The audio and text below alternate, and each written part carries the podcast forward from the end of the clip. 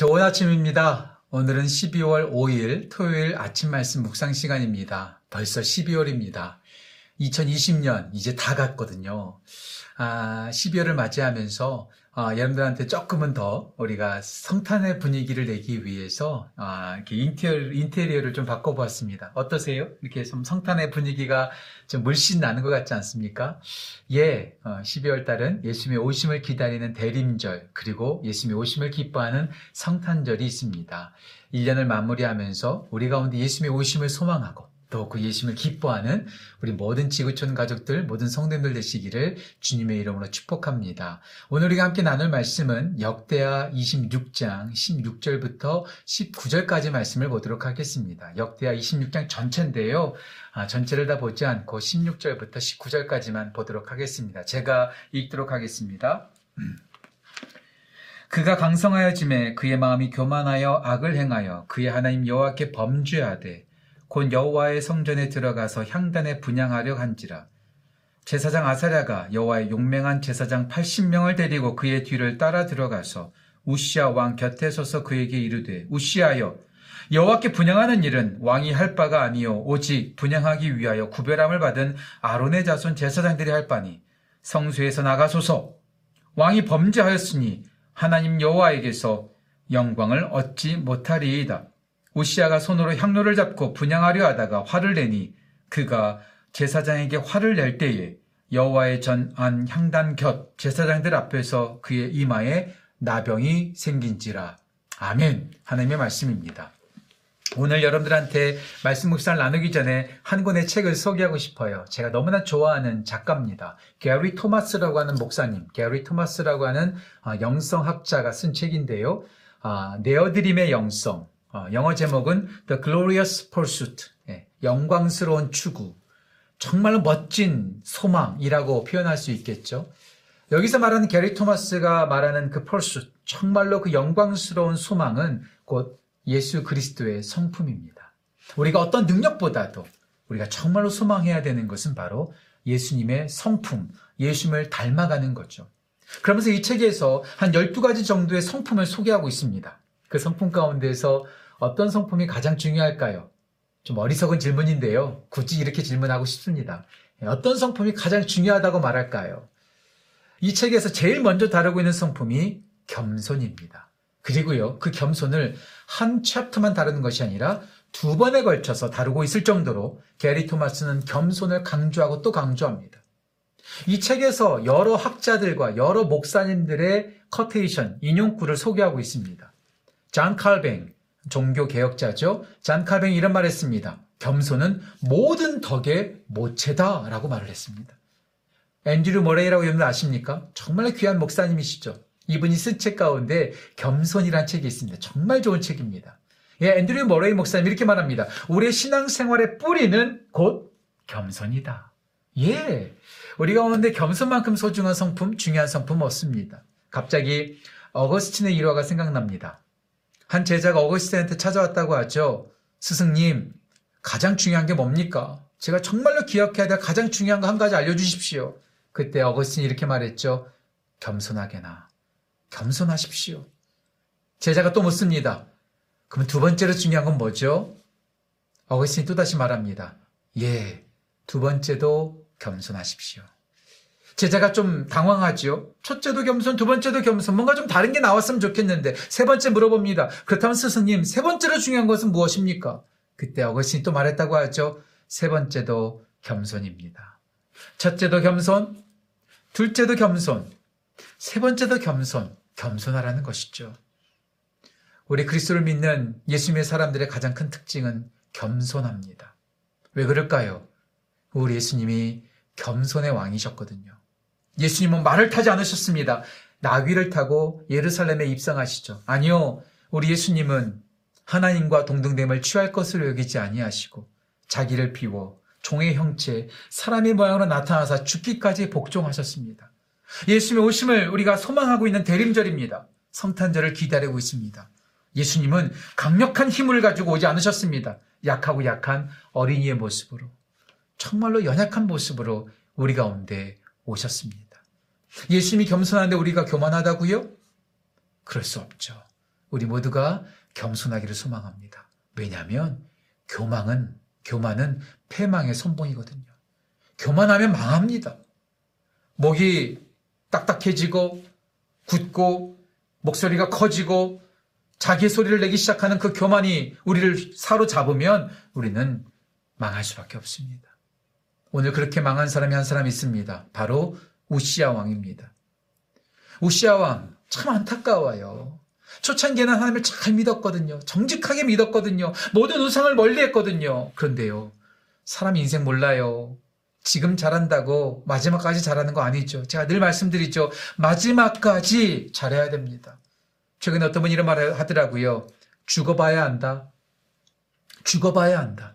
죽을 때까지 모르는 거예요. 지금 아무리 잘하고 있다 할지라도 내일, 내년, 10년 후에 어떻게 될지 모릅니다. 저도 예외가 아닙니다. 오늘 영상을 보고 있는 분들도 예외가 아닙니다. 어떻게 변할지 모릅니다.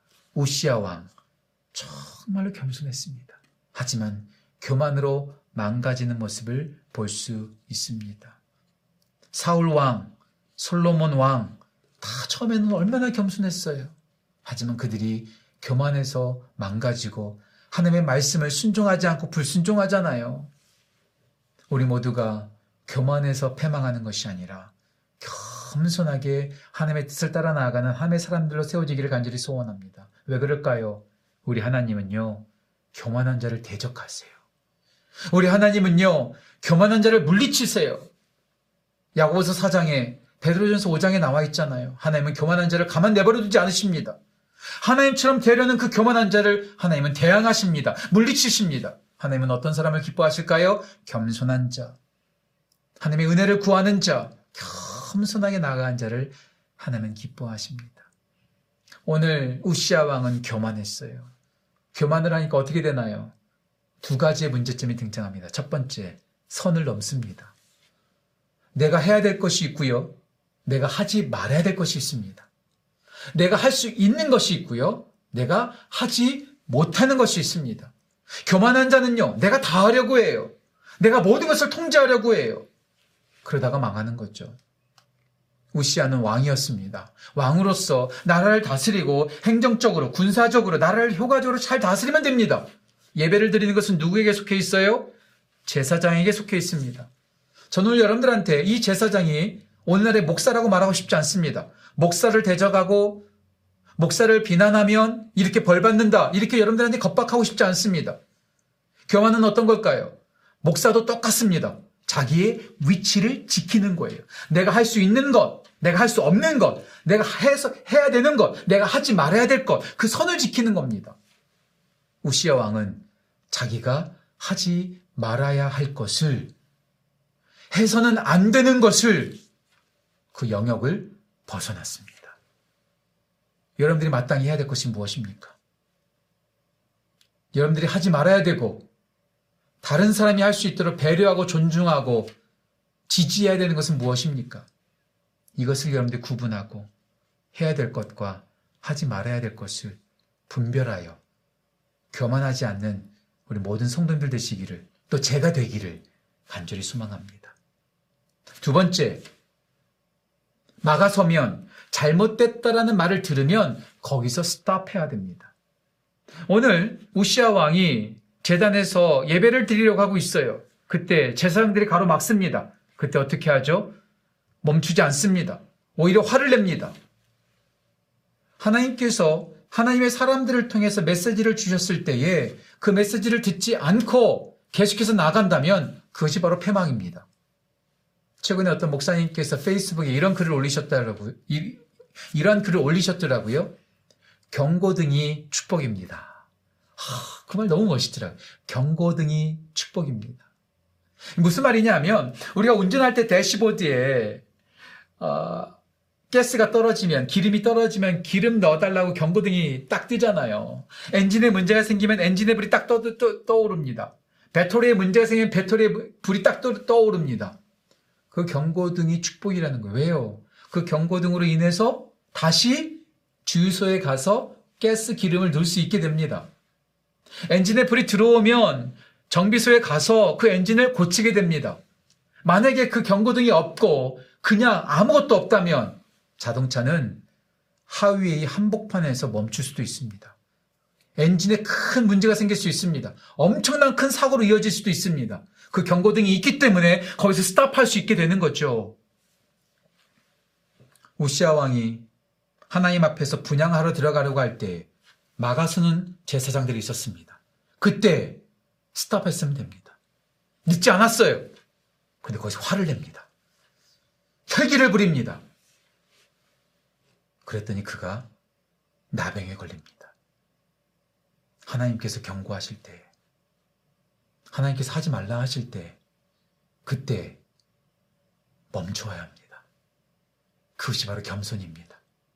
저도 잘못 판단할 때가 있어요. 저도 잘못 생각할 때가 있어요. 누군가를 통해서 하나님께서 말씀을 메시지를 주시죠. 그러면 그때 Yes Lord 예 주님 자 그렇게 여기서 멈추겠습니다. 자꾸 경주, 경청하는 거예요. 청종하는 것이죠. 그렇게 멈출 때 멈추려 하실 때 멈춤으로 교만이 아니라 겸손으로 나아가는 우리 모든 성도들 되시기를 주님의 이름으로 축원합니다. 교만하지 마십시오. 겸손하십시오. 그러면 여기서 한 가지만 더 나눌게요. 겸손이 무조건 지고, 무조건 연약해지고, 무조건 자기를 비하하는 것이 겸손일까요?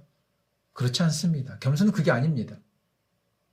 오늘 이 책에서 아주 겸손에 대한 아주 중요한 저희 겸손 겸손에 대한 중요한 정의를 저한테 소개해주고 있습니다.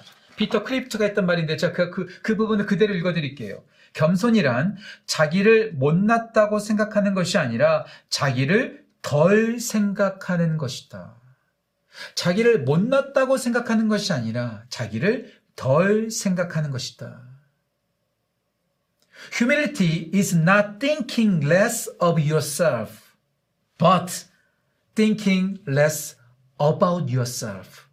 자신을 못났다고 생각하는 것이 아니라 자신에 대해서 덜 생각하는 것. 나를 생각하는 것이 아니라 누구를 생각해요? 하나님의 뜻을 생각하는 겁니다. 그래서 하나님의 뜻이라면 무조건 비굴해지고 연약해지고 져주는 것이 아니라 하나님의 뜻을 위해서는 단호할 때는 단호한 것 이것이 바로 겸손입니다.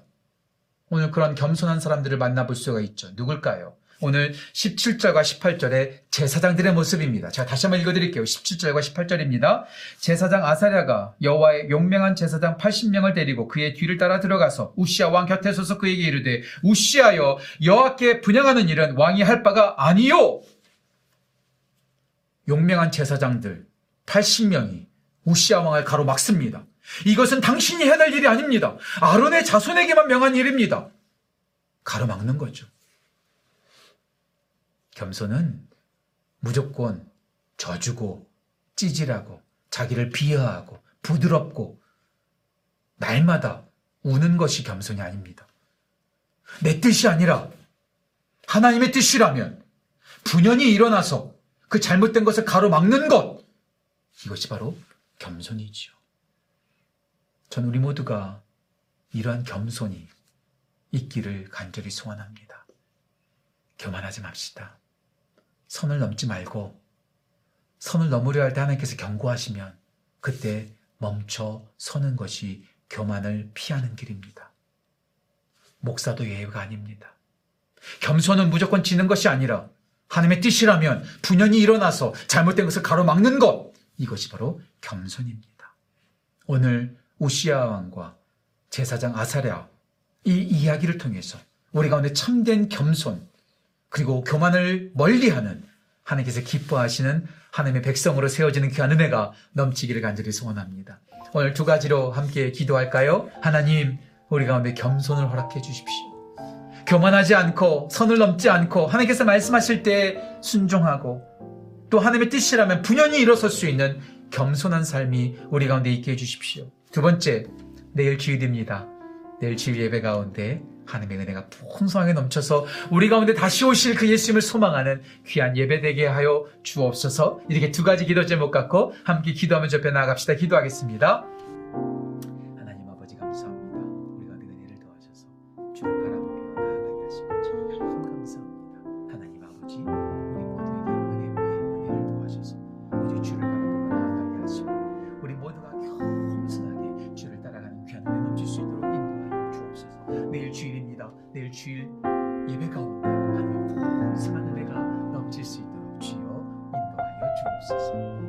하나님 아버지 12월입니다. 추워지는 계절입니다. 코로나가 기승을 부리고 있습니다. 하나님, 우리 모두를 안전하게 지켜 보호하여 주옵소서. 우리 모두가 하나님께서 싫어하는 교만한 자 되지 아니하고 하나님께서 기뻐하시는 겸손한 자 되게 하셔서 우리의 위치를 지키게 하시고 하나님께서 말씀하실 때 스탑하게 하시고 또 하나님의 뜻이라면 분연히 일어서는 겸손한 자로서의 사명을 감당하는 우리 모두 되게 하여 주옵소서. 내일 주일입니다. 내일 주일 예배 가운데 한 풍성한 은혜가 넘칠 수 있도록 인도하여 주옵소서. 오늘 이 영상을 보고 있는 모든 성도들을 축복합니다. 항상 주 안에서 강건하도록 인도하여 주옵소서. 감사드리며 귀하신 예수님의 이름으로 기도합니다. 아멘. 예수님의 오심을 소망하는 12월입니다. 예물 가운데 다시 오시는 그 예수님, 우리 가운데 찾아오신 그 예수님을 마음에 품으시고 오늘도 행복한 하루, 승리하는 하루, 감사가 넘치는 하루 되시기를 주님의 이름으로 축복합니다. 오늘도 승리하십시오.